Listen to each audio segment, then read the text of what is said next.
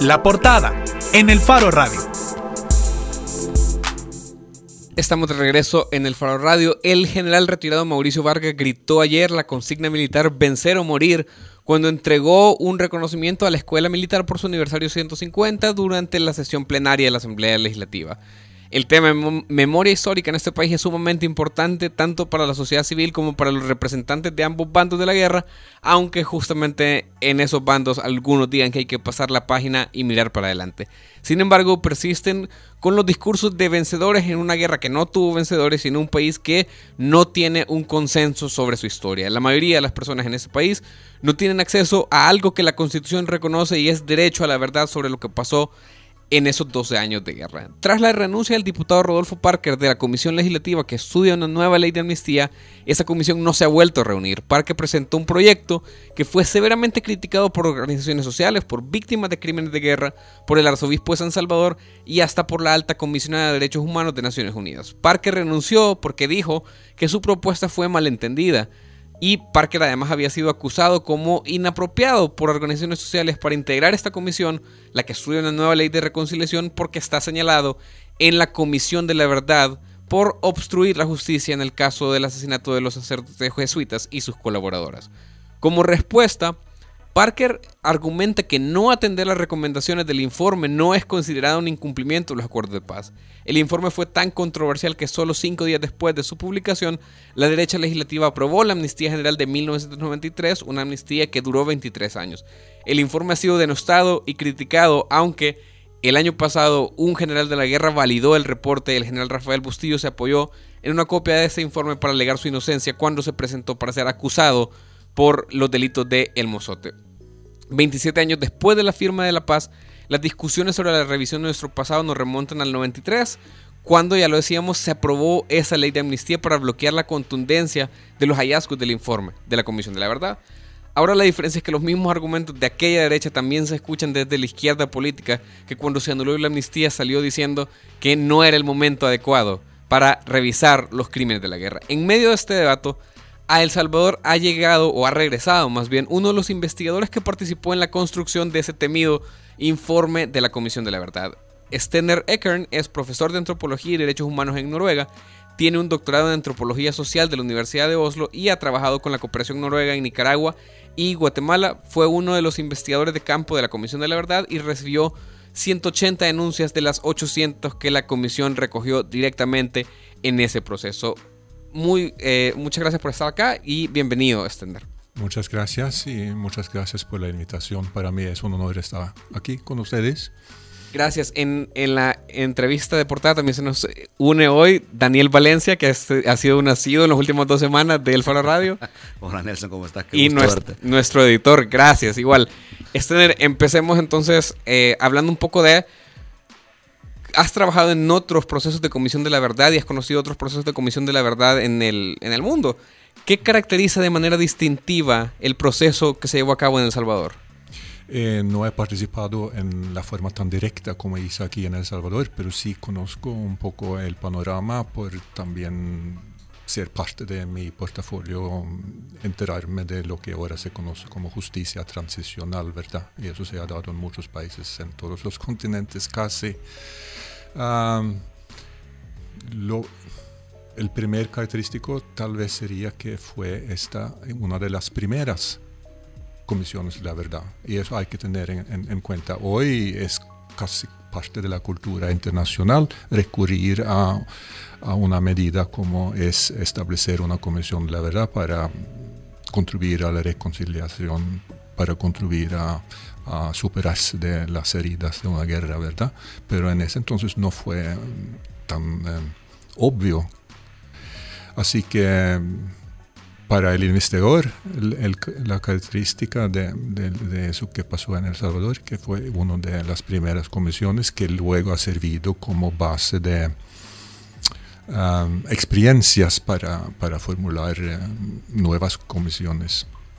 Y en términos generales también una comisión bastante pequeña, con presupuesto reducido, y debido a lo que usted ya mencionó, debido a esa reacción negativa por parte de gran parte de la sociedad y la amnistía, ha tenido relativamente poco impacto.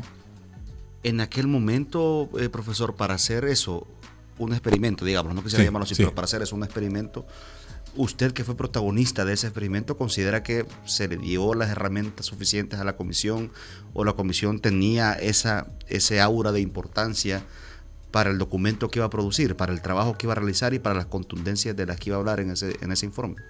Nosotros creíamos que íbamos a tener más impacto. Para nosotros fue una decepción esa ley de amnistía y esa reacción fuerte por parte, por lo menos, de, digamos, el gobierno y la cúpula del frente en ese entonces, que pensaba la gente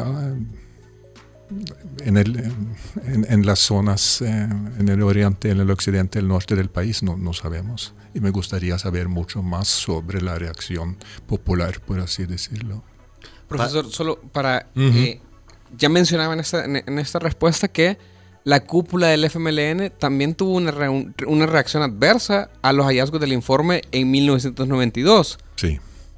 Eso es relativamente novedoso que lo mencionen porque la izquierda en este país, la izquierda legislativa, por ejemplo, promulgó, muchos de sus diputados pedían, incluso el presidente Sánchez Cerén, cuando era diputado, pedía la derogación de la amnistía, pedía que la Asamblea derogara la ley de amnistía, y cuando ya presidente sale lo constitucional, la declara inconstitucional, sale diciendo que es casi un ataque político de parte de la Sala, un intento de desestabilizar. ¿Podría profundizar en eso de cómo es el FMLN entonces reaccionó mal ya desde el 92 a los hallazgos del informe? En ese momento esa era nuestra impresión general. Claro que teníamos nuestros contactos informantes que hicieron un intento por interpretar la sociedad salvadoreña y los medios de comunicación y todo eso.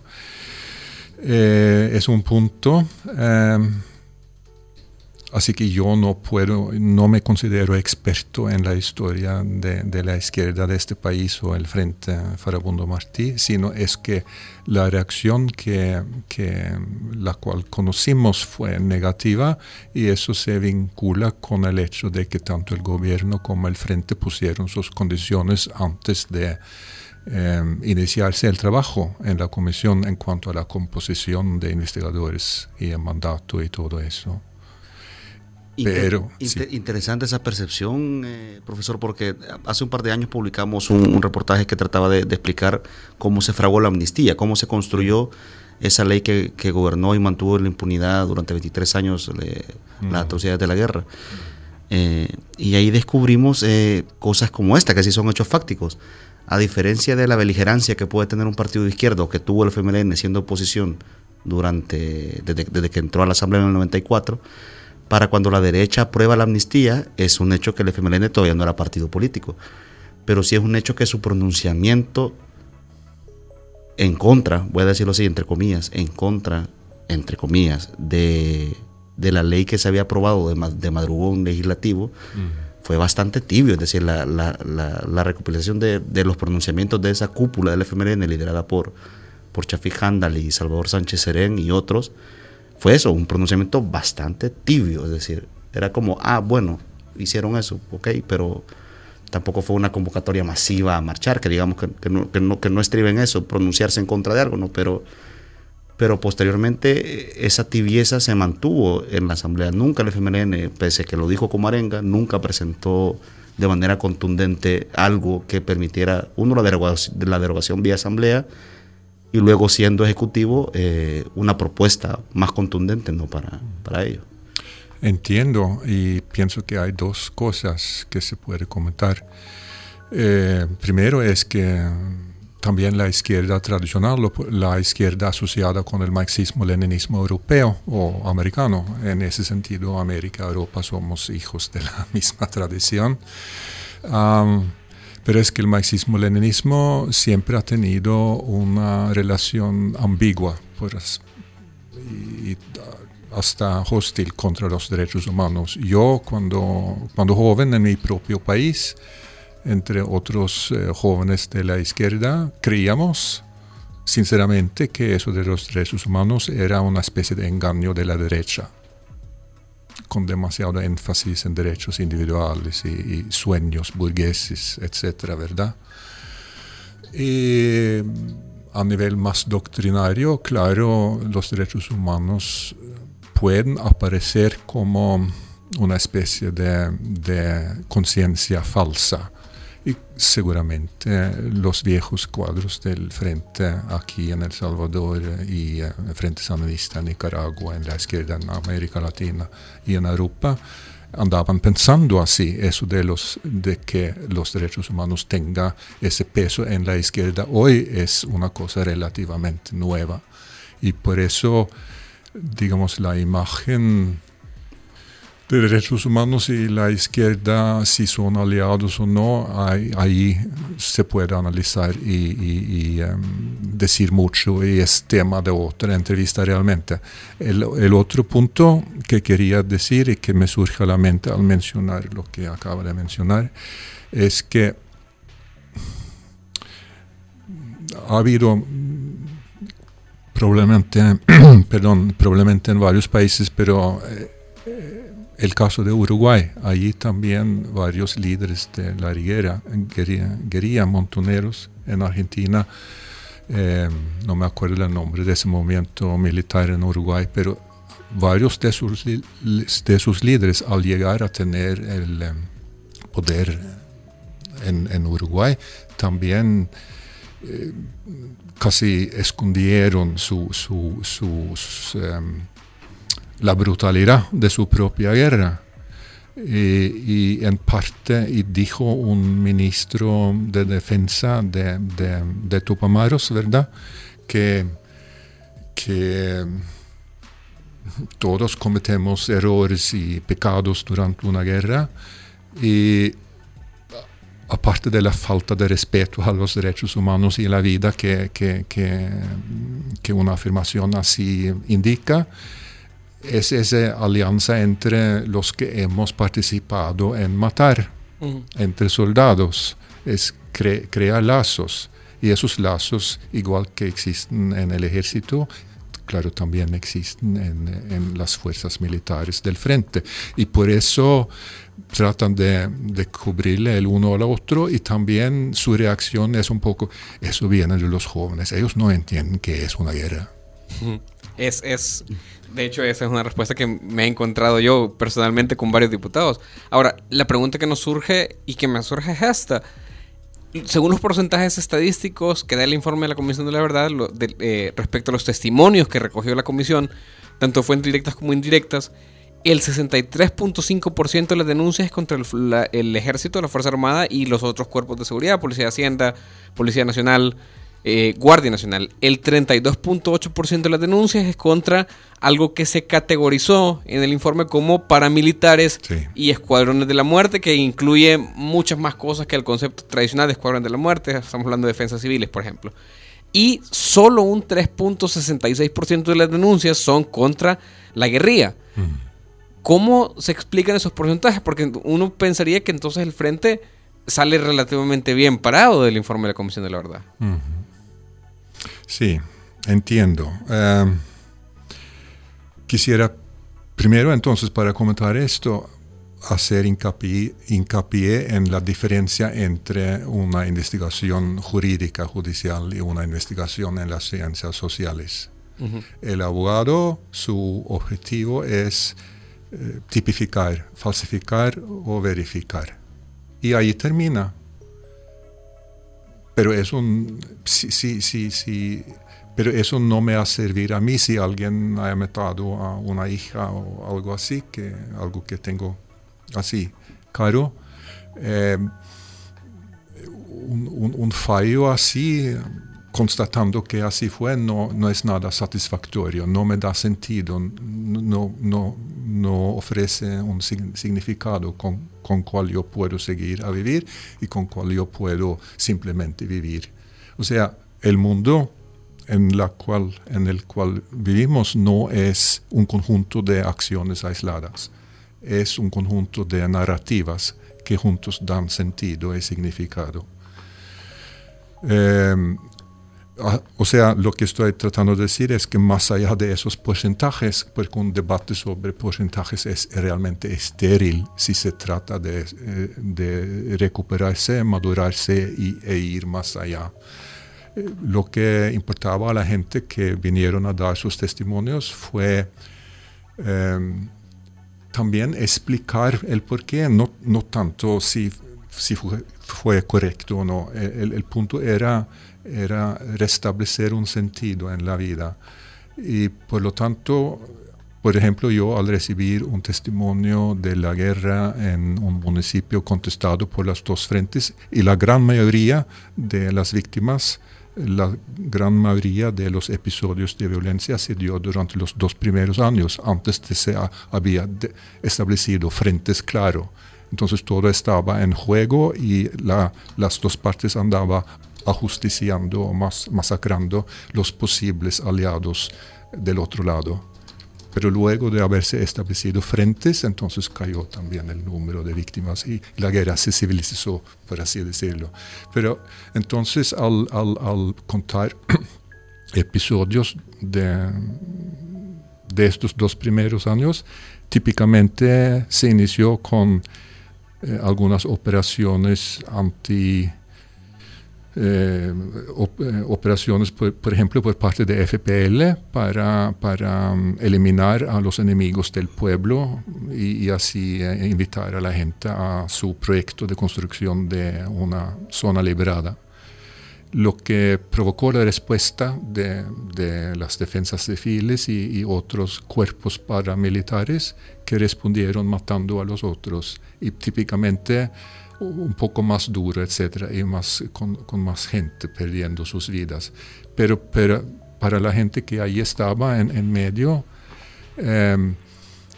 si se trata de distribuir culpa en la manera que nosotros humanos tratamos de reconstruir las causas de eventos, entonces la culpa estaba igual con FPL porque ellos iniciaron según su percepción. No estoy diciendo ahora yo la verdad sobre la guerra, sino la percepción de los testimoniantes se basa en su experiencia de esa historia y allí, igual que en cualquier jardín infantil, para destruir la culpa lo importante es también la secuencia y no tanto el número de episodios. ¿Me explico?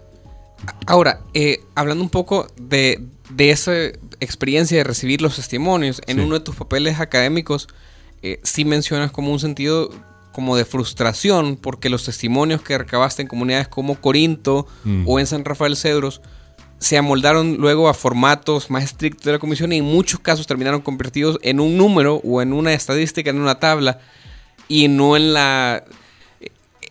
no sé si la palabra es riqueza, pero en la complejidad de esa narración. ¿De qué se perdió el país o de qué se pierde el país al no leer o no conocer ese tipo de testimonios quizás más crudos y más cruentos que tiene y que tuvo la Comisión de la Verdad? Pierde la oportunidad como para reflexionar sobre un evento en toda su complejidad y reconocerse en sí mismo tal vez la culpa o la responsabilidad. Porque como me explicó uno de mis asesores hace muchos años, un argentino, yo le pregunté en los 70 quién tuviera la culpa ahí por la guerra en Argentina, entonces él dice como, todos tenemos la culpa. Y eso él dice al darse cuenta de la complejidad de lo que se llama un tejido social. O sea que todos participamos y tenemos algo de responsabilidad de los eventos que siguen. También estoy pensando en eso que mencionó en cuanto a cómo es así recibir testimonios y contribuir a estadísticas y números y claro, como ya lo dije, perder a vista un poco los aspectos humanos de la historia. es que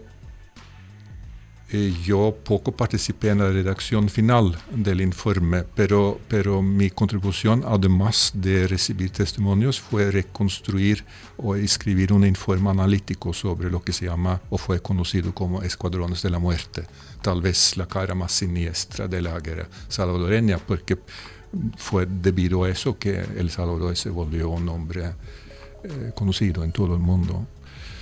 Y lo primero que llama la atención entonces al acercarse a ese tema es que esa palabra fue utilizada de manera muy distinta en las zonas rurales y en las zonas urbanas. En las zonas urbanas la palabra se refería a lo que también observamos en Buenos Aires, o sea, carros blindados y acciones violentas eliminando a personas sospechosas, ¿verdad? Pero cuando los campesinos aquí en El Salvador utilizaban esa palabra, entonces se refirieron a gente disfrazadas o pintada, pero por lo demás en civil, que andaba junto con los soldados o los de la Guardia Nacional en operaciones de revueltos, era otra palabra o sinónimo, y entonces escuadraneros simplemente quiere decir persona que anda eliminando a los adversarios sin uniforme. Uh-huh. Y eso para mí es toda una historia y algo que realmente podría contribuir a levantar una discusión sobre la guerra en las comunidades, pero no fue de ningún interés para los que tenían como objetivo producir estadísticas. ¿Me explico? ¿Usted cree que, es decir, este tipo de información asustó a la clase política? Es obvio que por algo aprobaron la ley de amnistía del 93, ¿no? Sí. Por información que contenía el informe, pero fuera de cabina, usted ya nos ha comentado, hemos leído algunos de sus papeles. Lo que denuncia el informe es bien grave, es una lectura bastante horrorosa de un pasaje bien oscuro de la sociedad salvadoreña. Pero lo que usted nos cuenta y las memorias que usted nos trae hablan todavía de...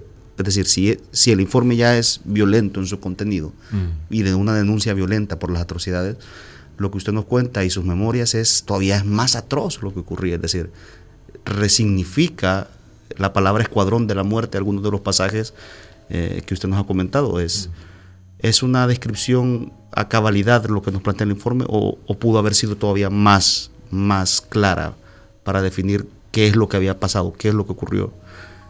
Con casos como el Escuadrón de la Muerte, por ejemplo. Pero es que como entonces estaban redactando los informes de ese tipo, fue muy, muy jurídico, términos muy legalistas, que no cabían las experiencias humanas que aprendemos de la historia al vivir. Sería otro proyecto, y yo creo que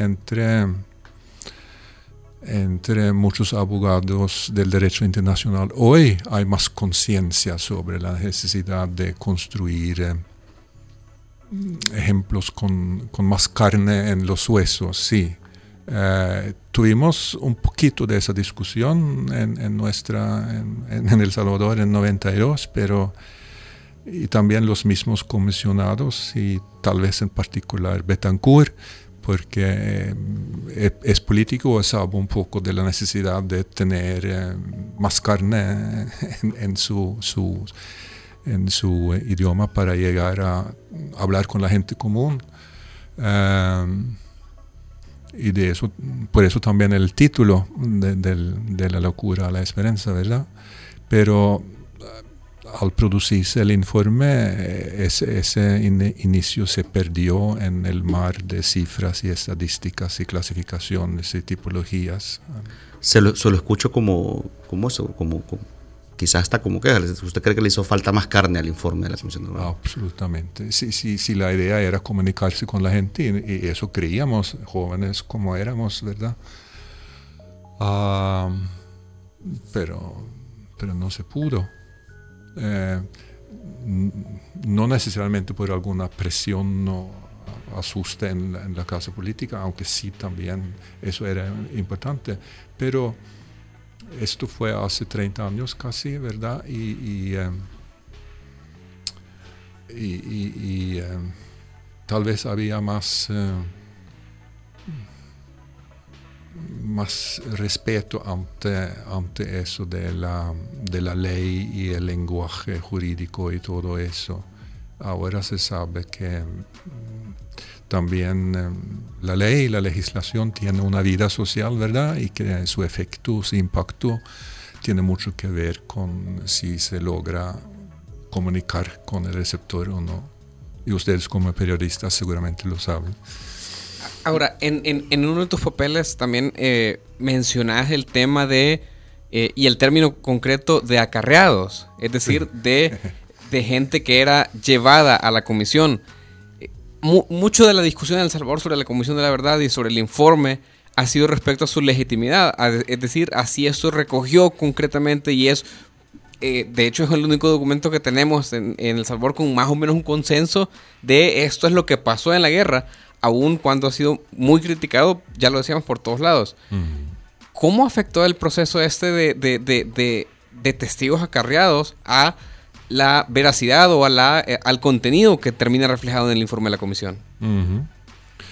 Como ha tenido influencia en los porcentajes, porque claro, desde un comienzo nos vinieron más víctimas del ejército que víctimas del FPL.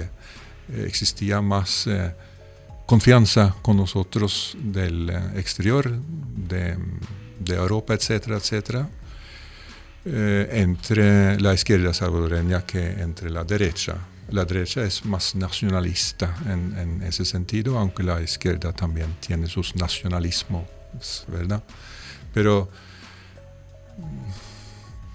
es que cuando decidimos abrir las puertas para abrir testimonios, eso fue decisión nuestra. Nos buscaron primero víctimas de varias organizaciones, ONGs de izquierda, que muy a veces se había especializado en atender a víctimas. Y muy a veces por su discurso y su estilo de trabajar atrajeron a víctimas que han sido victimadas por el ejército o paramilitares. No tanto los de derecha, pero poco a poco también vinieron gente que habían sido víctimas de FPL o otras organizaciones. Y poco a poco llegamos al recibir los 1.200 que nosotros recibimos en forma directa, tal vez un porcentaje alrededor de 20% víctimas de las organizaciones del frente. Pero como digo, eso de enfocarse demasiado en los porcentajes es perderse de lo importante que es entender las secuelas. Y otro puntito, eso... acarreados, sí. Algunos vinieron a pie, por lo tanto, incluso en sus propios carros, aquí en San Salvador. O sea, ese cuadro no es así fácil de definir, pero la tendencia era que muy a veces mucha gente vinieron acarreados por una ONG especializada en apoyar a estas víctimas. Y entonces ocurrió que esas víctimas nos contó otro cuento que el cuento acordado, pero no es acordado, es que la gente pobre aquí en estos países es la clientela de los ricos y ese clientelismo es muy difícil para el europeo o el norteamericano de entender, pero yo he vivido dentro de esto en Nicaragua, en Guatemala, yo sé que es ser acarreído y yo puedo entender que es una referencia a otro moral que es que lo que tienen o pueden darse el lujo de ser totalmente independiente entre los más pudientes. Y último puntito, al darse cuenta de eso, el ejército también transportó a los clientes suyos a visitarnos. Sí. Y una pregunta, pero es decir, eso, creería, no demerita la información que contiene el informe. Y entiendo, ustedes ocuparon filtros y maneras para procesar esta información. Es decir, ¿cree que el informe refleja fielmente la realidad de la guerra? ¿O solo es una primera mirada que deberíamos escarbar más, deberíamos de conocer más y meternos más en la carne de sus testimonios. Sí, es una primera mirada, y esa mirada reside en eso de entender las secuelas, para así reconstruir esa historia de la guerra que nosotros los consultores en la comisión nos imaginaba. Ok. 27 años después, profesor, el debate político es casi que calcado del debate político que tuvo la derecha posterior a la presentación del informe, ¿no? 27 años después, una buena parte de la clase política, y creía yo buena parte de la población más ligada o más simpatizante con la derecha, denosta el informe, es decir, cree que el informe es una mentira, que es una narración de hechos ficticios, que está cargado a favor de la izquierda. Y hoy los partidos políticos, incluso la izquierda, promueven una nueva ley de reconciliación o han estado en discusión de una ley de reconciliación que busca atajar eso, los señalamientos directos, que busca atajar los grandes crímenes de lesa humanidad que se cometieron. Es decir, un contexto como que estuviéramos en una burbuja, como que El Salvador se repitiera o regresara a 1993. ¿Qué le impregna a usted eso? ¿Qué le da rabia? ¿Le genera regresar a eso que habrán vivido cuando se dieron cuenta de lo que ocurrió 6 días después, 5 días después de la presentación del informe? Lo lamento, porque es una oportunidad para aprender. Es una oportunidad para hacer crecer a la cultura política de El Salvador y Centroamérica en general, y también madurarse personalmente y como ciudadanos. La comparación tal vez siempre muy peligroso comparar cruzando fronteras nacionales y cruzando mares, pero posiblemente el país donde se ha logrado mejor consolidar un proceso de maduración política y reconciliación nacional sería Alemania. El caso de Alemania, nuestro vecino en el sur, y no es necesario repetir cosas de la Segunda Guerra Mundial. Fue una guerra atroz, brutal, y tomó como 25 años luego de la guerra para iniciarse los primeros procesos judiciales contra algunos de los responsables de las atrocidades más grandes a nivel nacional o a nivel de la sociedad, porque todos hemos escuchado del proceso de Nuremberg, ¿verdad? Por los cuales se logró juzgar a los líderes del partido fascista. Pero para Alemania tomó otros 25 años antes de iniciar los procesos contra jueces, contra coroneles, contra generales que habían actuado fuera del código militar o fuera del código del sistema jurídico, ¿verdad? Porque de eso se trata. Sí, el punto de partida son los derechos humanos, es que los derechos humanos prescriben cómo deben actuar las instituciones del Estado hacia sus propios ciudadanos, deben estar ese servicio, ¿verdad? Entonces les tomó 25 años antes de iniciarse el primer proceso contra algunos de los responsables de las atrocidades en los campos de concentración. Profesor, ya decía, tenemos que ir cerrando, pero queremos terminar con esta pregunta. Ya decía que Alemania es probablemente, salvando las distancias, uno de los mejores ejemplos de reconciliación. ¿Existe algún caso dentro de su experiencia que usted conozca en el que una amnistía absoluta como la que se intentó hacer aquí, un perdón y olvido, un echar las cosas debajo de la alfombra y miremos para adelante, que eso contribuya a reconciliar en la sociedad? ¿Eso alguna vez ha funcionado en el mundo, en algún conflicto? Que sepa yo, no. Y el punto, la razón del éxito en Alemania es que esos procesos contra los oficiales en Auschwitz le ha servido para aprender también entre las filas del propio fascismo.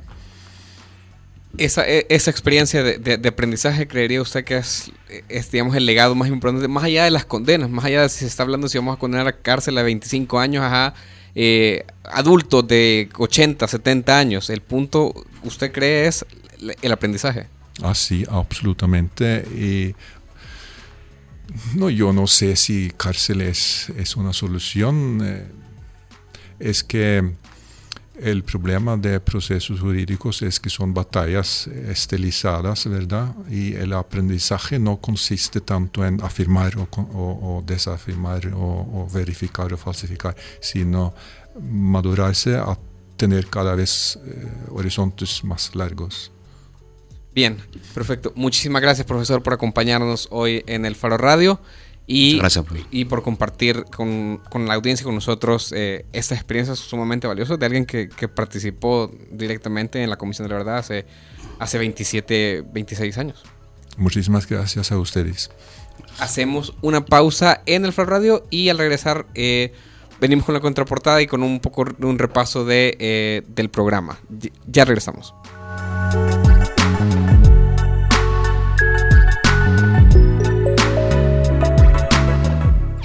Llegamos al punto exacto de decir, somos una radio diferente. Nuestros 7 años son el punto exacto. 7 años haciendo lo que nos gusta.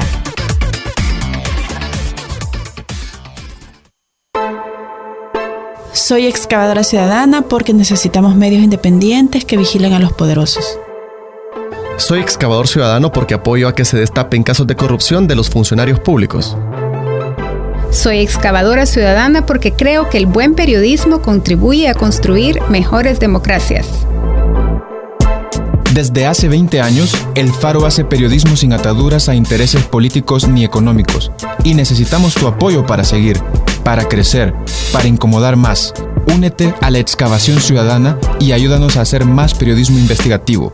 Entra a excavación.elfaro.net. El Faro, 20 años haciendo periodismo independiente.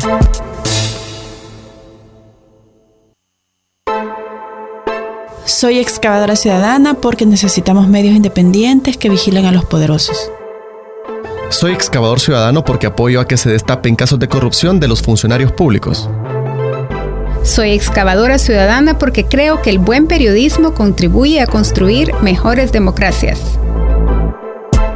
Desde hace 20 años, El Faro hace periodismo sin ataduras a intereses políticos ni económicos. Y necesitamos tu apoyo para seguir, para crecer, para incomodar más. Únete a la excavación ciudadana y ayúdanos a hacer más periodismo investigativo. Entra a excavación.elfaro.net. El Faro, 20 años haciendo periodismo independiente.